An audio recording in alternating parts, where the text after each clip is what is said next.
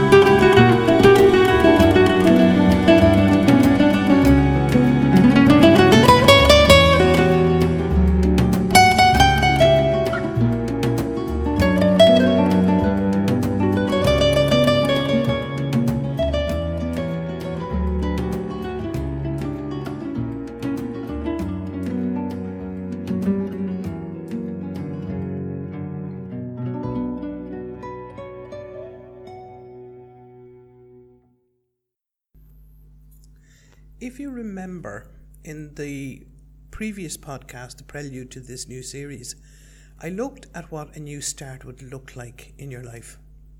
So here is the now question Do I have any idea or sense of what my purpose is?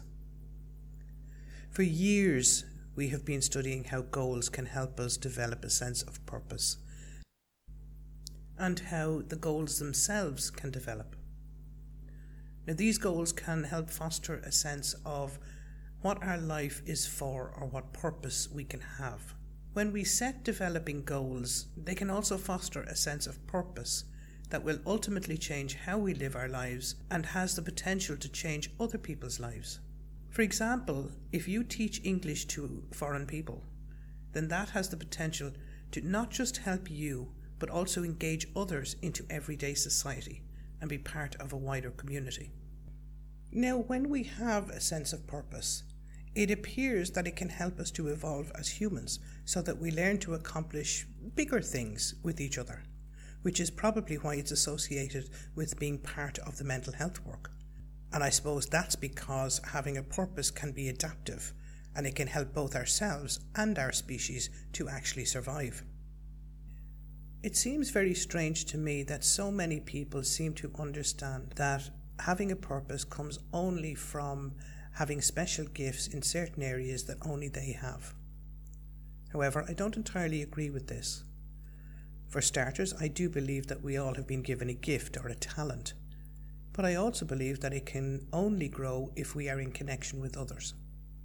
Which probably makes the reason why some people who don't have or feel that they don't have a purpose in life can sometimes feel isolated or depressed. What I have also found is that once you find your purpose or your way in life, there will always be people on that path or that journey that you'll meet in order to help you reach your destination because they're also seeking the same place, which is ultimately a connection with others. Now, in order to overcome isolation and to help you discover a purpose in life, I only know of six ways. I'm sure people will come up with a lot more, but I only know of six. I suppose number one would be to start to read, because when we read, it'll connect us with other people that we'll never know. It connects us through all time and all space and this vastness helps us to connect with a sense of purpose or meaning. Now, here I need to say that meaning and purpose are obviously related, but are separate. Purpose is part of meaning, and meaning has a much wider concept that would normally include value, efficiency, self value, or self worth. There is a study done by oh, somebody by the name of Francis, Leslie Francis, I think it was, who studied with a group of nearly 26,000 teenagers between England and Wales. And they found that those teenagers who read the Bible tended to be or tended to have a stronger sense of purpose. However, secular reading also seems to make a difference as well. There was another guy, uh, Raymond Mar, actually found a link between reading poetry and fiction and a sense of purpose among adolescents.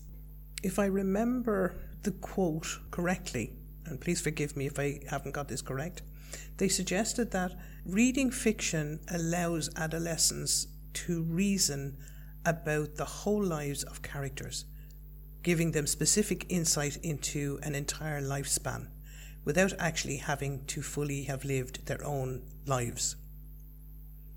By seeing purpose in the lives of other people, teenagers are more likely to see it in their own lives. In this sense, purpose is an act of the imagination. Number two, try turning what has hurt you into healing for others. Now, what I mean by this is that when we're trying to find a purpose, it will not be just an intellectual pursuit. It is something we also need to feel.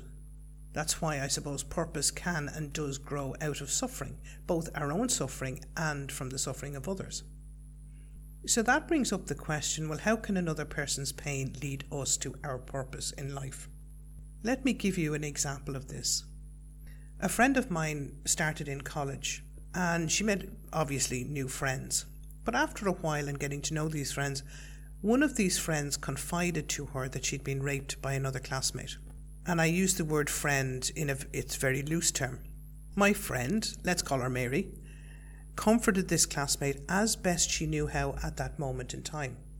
However, when she was leaving her friend a little later, she made a promise to herself that she would do something to keep this from happening to anybody else. Later on, she was able to keep her own promise by becoming a peer rape educator in the school. She then went on to become one of the best sex educators I have ever seen in a college. So, what made Mary find her purpose through her friend's suffering, while others didn't bother or weren't even driven as she was? I personally believe part of that answer is to do with the emotions and the behaviour we cultivate in our very selves. Which leads me into number three quite nicely cultivating a sense of awe, gratitude, and selflessness.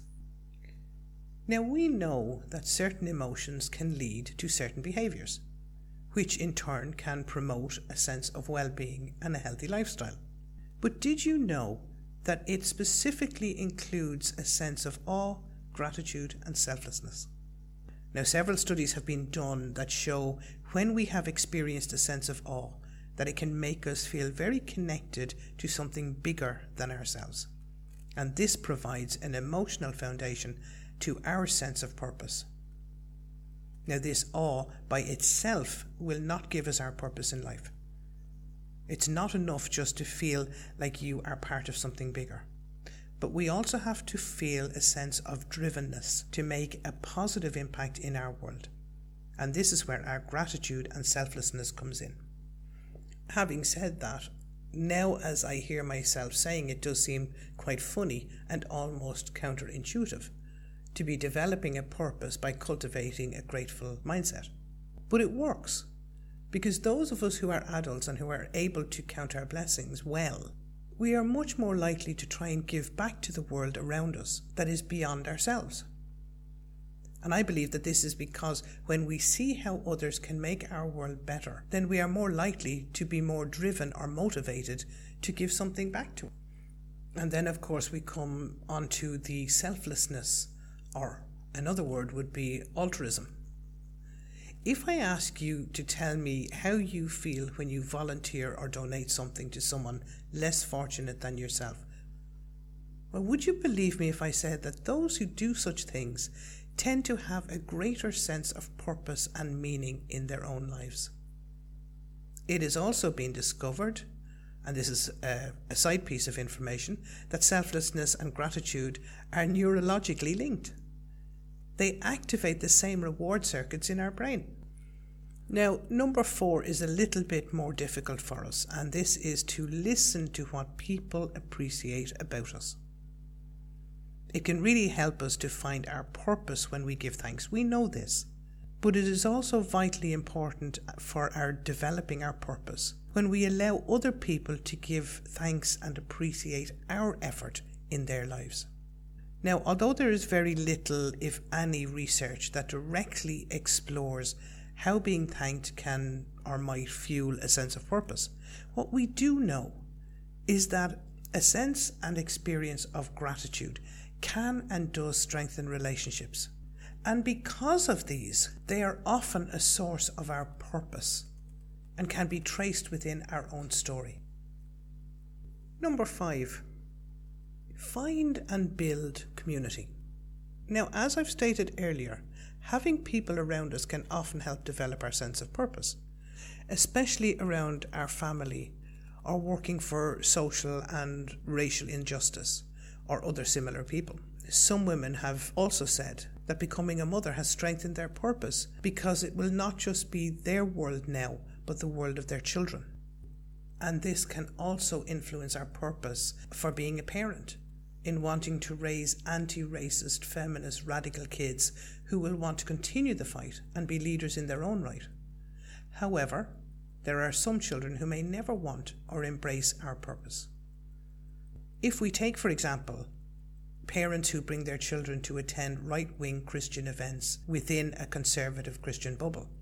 Now, although this might create a strong sense of purpose, trouble can develop when a parent tries to make their children more like themselves instead of allowing them to find their own purpose. And they have to find that at times when they begin to create or help their own new community or new friends. Now, part of our purpose or meaning in life is that we have to remember what it is.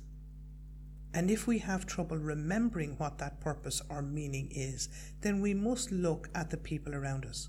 And we have to ask ourselves the following questions What do I have in common with them? What are they trying to be? What impact do I see them having on the world? Is that impact a positive one? Can I join with them in making that impact? What do they need? Can I give it to them? Now, if you don't find inspiration in the, in the answers to these questions, then you need to find a new circle of friends or another community. When you do that, it's possible that a new purpose or a deeper development to your purpose will happen. And finally, number six, which I believe is the most important, and that is to tell your story. I suggested earlier that reading can help us find a purpose, but I have to say it would also be the development in writing. When we're curious about our life, this curiosity can create or develop our purpose. When we look at our experiences or the obstacles that we've encountered in our life, write about them. What about your strengths? what you've developed or how you've been able to help yourself overcome them. We can also ask if we did overcome them, did other people help me? Did my strengths help make life better for others? We can create our own narrative in order to help create and develop our purpose or our meaning in life. In doing so, it can help us to be able to see not just our own strengths, but how we can make a difference in the world and how by applying these strengths will make a huge difference in the wider community around us. When we share our story, we have created in somebody else the possibility of a desire to create or develop their own purpose in their life. I would strongly suggest a couple of things to you. Try looking at the difference between a happy life compared to a meaningful life or learn from your own experiences how you find meaning in your life. Or you could even try looking at what the health benefits are or what you could gain from having a purpose or a meaning in life. Welcome back, everybody. Stay safe, stay well. Namaste.